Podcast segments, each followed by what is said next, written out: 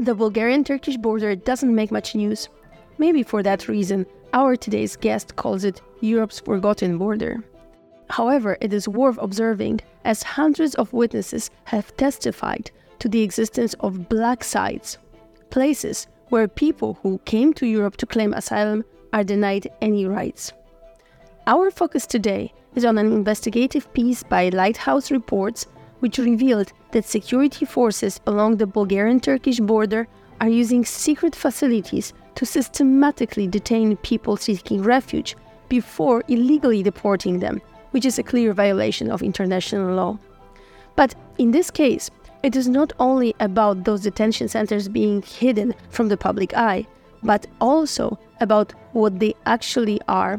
Some of those detention centers look like cages. Instead of animals, human beings are held there without any rights. Our guest today is Maria Cheresheva, a human rights journalist and a member of the Lighthouse Reports who brought the news about the detention cages to the wider audience. Maria, thank you very much for joining us on the podcast. And just to give everybody a picture of what we're talking about, I would like to tell us what does the Bulgarian-Turkish border look like and uh, how does the crossing there uh, take place? The Bulgarian-Turkish border is a pretty interesting place. Uh, it's it's a very special border, in my opinion, because uh, in during the communist times, it was actually the the border that was stopping people from uh, uh, to come from north to south. Basically, people that were living in the Soviet bloc to escape to Greece and Turkey, basically to, uh, to to run away from the regime. And actually, many there was a lot of violence, and many people died there because the border army at that time it was army was allowed to shoot at people who were trying to cross. Uh, so there are many stories of like people not only from Bulgaria but also from other people from the Warsaw Pact, from the Eastern Bloc, who tried to escape uh, and to go to the west, if we can call it like that. It was back then uh, during the Iron Curtain.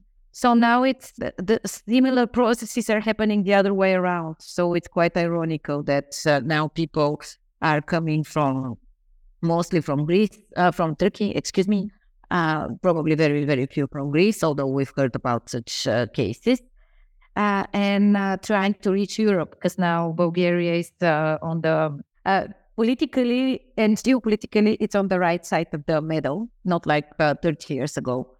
And um, it's a very long border, uh, a few hundred kilometers. I can be com- completely correct, but more than 260 land border with a bit of river and a very short sea uh, segment, which is very very heavily guarded, and you can be shot by the Turkish authorities. So it's it's not highly recommended to swim there. uh, but yeah, uh, most of the people uh, that are crossing now come from the Middle East and Africa, but mostly from the Middle East and North Africa as well, and they would try to cross the land borders illegally because there are no ways to to actually cross legally.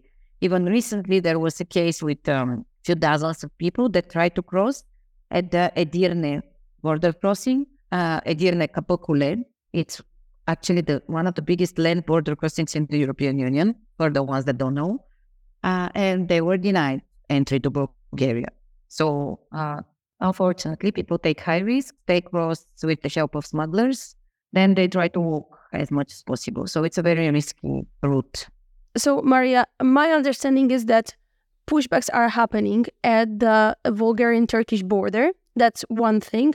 But pushbacks are happening also from the refugee centers, from the centers that are supposed to host people while they are still in the process. Can you tell us a little bit about that?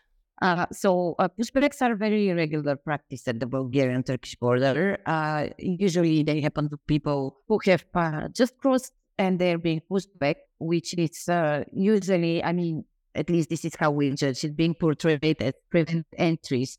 But in many of the cases, it's actually people who have already entered and they've been sent on the opposite side of the border in many cases, the violence is uh, documented uh, in such occasions, not only by us. I mean, in my practice as a journalist, I've worked on many cases like that, but also organizations such as Human Rights Watch, Amnesty International, and others have issued a number of reports about this uh, border violence. But yeah, the, uh, what you what you mentioned that people being pushed back from official reception or detention facilities, I think it's something that uh, we still just have uh, signs about. It's uh, very difficult to track and prove. But personally, I have interviewed people who they have tried to apply for asylum in Sofia, for example. Sofia is the capital of Bulgaria. It's several hundred of kilometers away from the border. So it this means that those people have either walked or have been smuggled with cars to Sofia. Uh, they have tried to apply for asylum in reception facilities, and then they have been sent to a detention, and from detention center, they have been sent back to Turkey. Also, human rights groups have uh, alerted for such type of uh, uh but uh, unfortunately, as journalists, we haven't had the opportunity to document this in the way that we documented, for example, the uh, black sites on the Bulgarian-Turkish border, something that cannot be subjected to any, uh, you know, doubts that, that it happened because we have it on camera. So I would like to ask you, there are both reception centers and detention centers in Bulgaria. Uh, and how many of those do you have, more or less, and where are they located? Uh, I would be interested in that also to know where do those pushbacks are happening? So uh, are there any reception centers that are even close to the capital to sofia and then people are being pushed back from so far away from the border?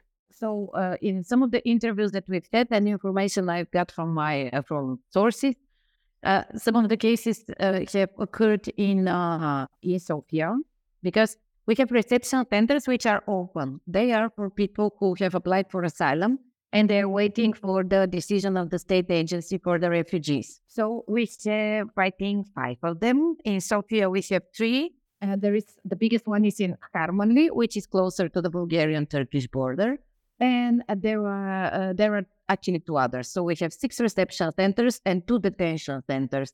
One of them is near Sofia in Busmantsi, for where there are a number of reports and allegations that pushbacks occurred. And the other one is, again, close to Bulgarian, Turkish, and Greek border in a small place called Lubimets.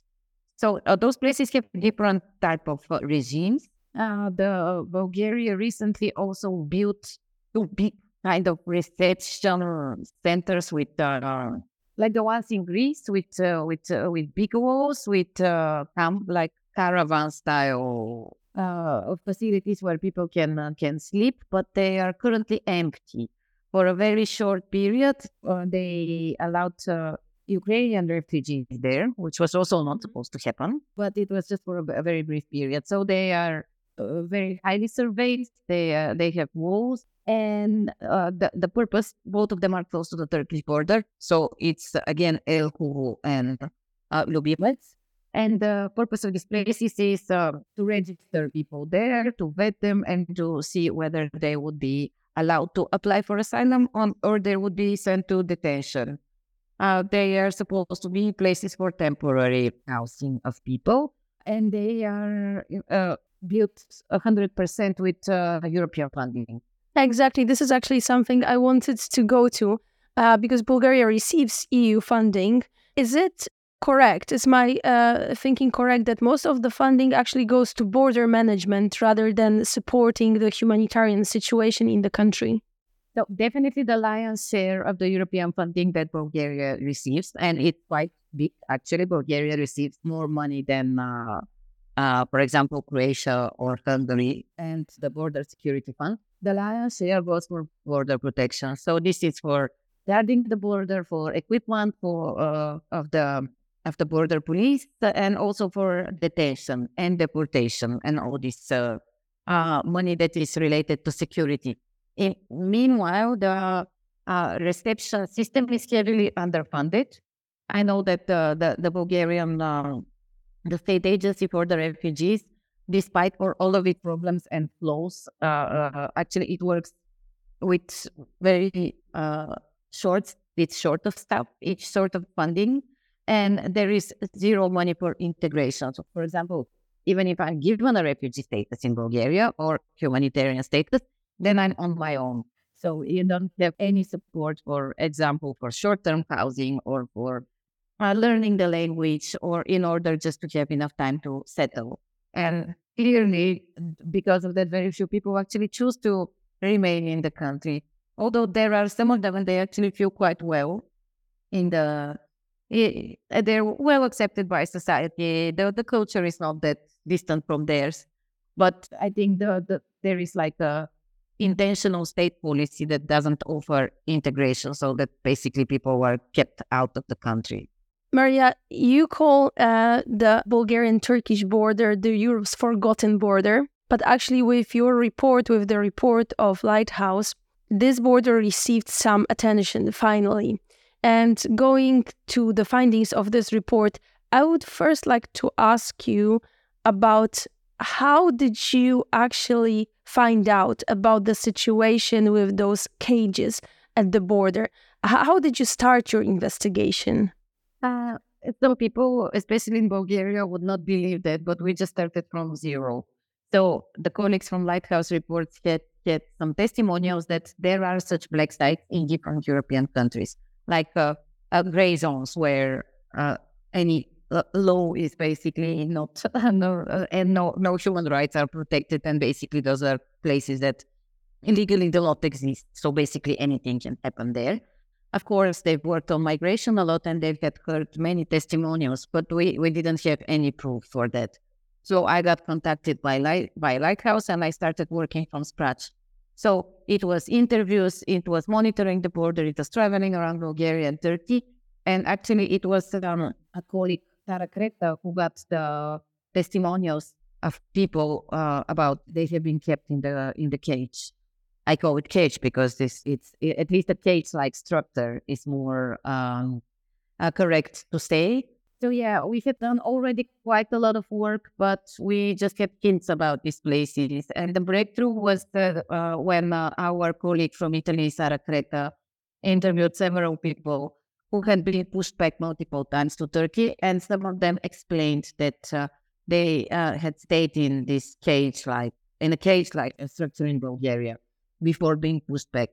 And we we monitored different places along the border because the, uh, we had information that it was actually inside an official border facility, like a police facility. But of course, those people don't have details about where they were. They are confused in a foreign country. And yeah, we monitored uh, multiple locations in different cities until finally, with the geolocation, we found this place, which was in the border uh, police facility in Sredets. It's a city like 100 kilometers away from the Bulgarian Turkish border. And yeah, there was some like uh, interviews and then we found a place to geolocation. But in the end, of course, we had to search it. And I went there one day and I was really shocked to see that it was actually full of people. It was in the yard of a border police station. And we monitored the place uh, five times for five days in different uh, like periods of the month and the following month. And we could establish a pattern that probably those were people arrested along the border uh, who were trying to walk or get on the cars of some smugglers and they were driven there and they were kept there. And finally, with military trucks, uh, they were taken to the border and pushed back. I mean, we didn't, we couldn't see the pushback itself, but it was a pattern that we could confirm also through the people's uh, testimonials. Mm-hmm. And we managed to feel inside several times, even by inserting a GoPro camera inside this uh, shed. Mm-hmm. Exactly. This is actually very impressive. Uh, I, I, read one of your articles saying that you actually put some cameras, GoPros there, and even managed to record some sound from inside this this place. Um, that that must have been a really dangerous um, uh, activity there. Yeah, it, it required uh, a bit of creative thinking, but that's why it's great to have a team of colleagues. So basically, I was not alone on that. I was with uh, colleagues from Lighthouse uh, Reports uh, and we and other people who supported us. So it was risky, but it was not that difficult. And in the end, uh, we managed to actually film the way people are, are taken out by a border policeman because uh, it, it, it was crucial actually to have all the footage that shows that this place apart from being inside the yard, and it's obvious that people know it's there, but we see that actually there was interaction with the police, uh, border police officers. But what was even, in my opinion, even more interesting was the presence of Frontex cars in the same yard. So we saw different Frontex cars parked right in front of this shed. So, they must uh, have seen it. Well, we of course we provided them with the opportunity to comment on our findings and our uh, footage even before publishing, as we are supposed to do. And we got the answer that they uh, they just started some internal checkups. So actually, also the Bulgarian police started the internal checkup. There is an investigation. I was invited to testify, which is uh, something new. I mean, usually those those investigations are just left without any comment. You know, it's like nothing happened. But we managed to break the story internationally, so I think that's why it sparked some follow up follow up activity. I'm not very positive that um, something would come up out of this, but at least there is some form of regulation that has uh, occurred as a result of that. Uh, Maria, you, you call this place uh, where people were kept in a cage. Could you please describe a little bit more? What did you see there? I saw the pictures uh, online in several publications, and it's extremely shocking. Extremely shocking that something like this is actually happening at the EU territory. We know about pushbacks, and some people justify it that this is a protection of borders. Okay, if they want to believe it, I can take this argument as one that uh, can appeal to some audience. But those cages, this is something extremely shocking that I couldn't believe that we went that far in the quotation here protecting our border. So can you please describe so our listeners can imagine how do those cages look like? I call it a cage. It's more probably it's like a barrack, like a shed, uh, a building made of bricks. But the, what what made us call it a cage or a cage-like structure is the fact that it has bars on one of the sides. So basically, people are locked in inside. Um, it's an old structure. In my opinion, and in the opinion of some other people who saw it, it looks like a dog kennel. It looks like a place where dogs have been kept. But we actually found out that this uh, uh, this border police station it has received some European funding, and it even has received European funding for building a a dog kennel. So basic, basically a place to keep their uh, the dogs that are guarding the border. And I, I, I, during our investigation, I tried to find out is it the same structure, but and I co- uh, I contacted the company that has done the renovation, but it turned out that it's not uh, it's not the same structure. So it's a wild guess, but I might say that probably the dogs were kept in better condition. Uh, uh in, and the most shocking thing is, yeah, the people are kept inside behind bars. It's completely dirty, and, they they are not allowed to use uh, bathroom, restaurant. They have no access to water. So the, the, the horrible smell came out of the of the place. And people said it already in the testimonials before we found the place out. And it was very strange because while, while I was walking and when I saw it and uh, when I was approaching it, I I felt the smell from the testimonials, and I was like, "Well, that should be it." Mm-hmm. And it uh, it was it was shocking for me to see that. Uh, and not not that I mean you, you know about it, but when you see it with your own eyes, it's a bit frustrating. And what is most frustrating is that these all these places they have normal sales and they have the condition where to keep people. But if they register them, if they keep them in the regular um, security system of the country, it means that it would not be that easy to bring them back to where they come from. So, in order for this uh, parallel system to operate, you also need alternative detention sites, such as this one. And in the cases in the same investigation, the case, the findings of the colleagues in uh, Hungary and um, uh, and Croatia found out that people were kept like in vans for hours. So, for example, locked at a um, gas station that was non-operational. So, the, it turns out that the security authorities can be very creative in their are ways to avoid actually registering all those people. But yeah, definitely what we saw at the Bulgaria Turkey border was most shocking in terms of um, like humiliating and inhumane treatment. Mm-hmm. Uh, Maria, you mentioned an ev- investigation happening right now into this issue, but I would like to ask you about general reaction to this report. It made international news, not only the Bulgarian news. Um, what, what, was the reaction from the government, from the authorities uh, to your uh, report?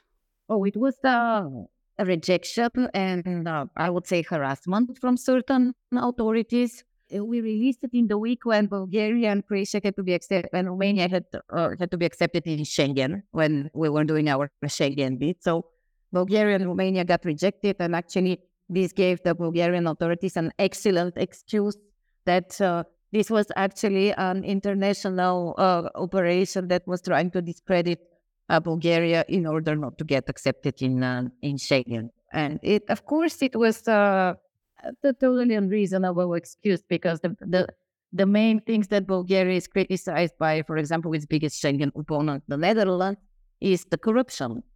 And mm-hmm. All this uh, border management system is also related to a, a lot of corruption. The the Austrian uh, the Austrian government also rejected Bulgaria on the grounds of migration and on the grounds of allowing too many people in Europe. It's, eh, of course, with very populist arguments, but actually our uh, our investigation was showing the opposite that people are kept out at any any price. Mm-hmm. So it, uh, if, if you think logically, it makes zero sense because none of the European uh, institutions or countries uh, state that the respect of human rights is any of the problems uh, that uh, Bulgaria is facing. It uh, like the respect of human rights is on the bottom of the priorities. Also, the European countries, it it looks like. So it was, yeah, it was the president, the, the all the all the major uh, political players and institutions, like just said that be kind of a, a plot against Bulgaria, and yeah, that's it and certain media and certain even the, the head of the media regulator was attacking me personally and the the report. So it was quite um it was quite a stressful period. But mm-hmm. as I said, I was finally happy because I've been doing investigation on human rights and border borders in Bulgaria for more than ten years, and finally somebody paid attention. So all this, you know, sometimes attack is the best defense. So the fact that they attacked in such a way means that we really um, like struck them in the right place mm-hmm. this time with, with our findings. Like something that has been happening without any problem was finally revealed by by someone. So of course the institutions were not happy. Is there more light and attention uh, being put right now at the um, Turkish and Bulgarian border after your report? Do those cages still exist? Mm, I've heard from people who visited recently that it was empty. I mean, the construction exists. It's it's a, it's a concrete construction, so it's there, but there were no people inside. Uh, I I wouldn't be that positive. I mean, there there there, there was certain attention of some international organizations and groups. The also these uh, these findings uh, found their place in the reports of uh, the Council of Europe, the State Department, etc. So there was certain attention, but uh, from the information I get from uh, rights groups and people who work with uh, migration along the border are not positive. I mean, if if it's not this place, there will probably be another one. And that's actually a very sad way to finish our podcast. That there will probably be another way and another one uh, as this is what actually is happening right now all over Europe. Whatever it takes to actually secure the borders from people who need to come and claim asylum without actually processing their requests. Um, Maria, I would very much like to thank you for joining us today. Uh, our guest today was Maria Cheresheva, an independent human rights journalist. Thank you for listening to Fractured. Our podcast is produced by Refocus Media Lab's citizen journalists from Afghanistan, Iran, Ukraine, and many other countries. It is partly financed by Alliance Foundation and Choose Love. However, it is thanks to donations from individual people like you that we can continue our mission of teaching media skills to refugees and asylum seekers and give them a platform to showcase their work. So if you value this podcast and our work, please support us on refocusmedialabs.org forward slash donate.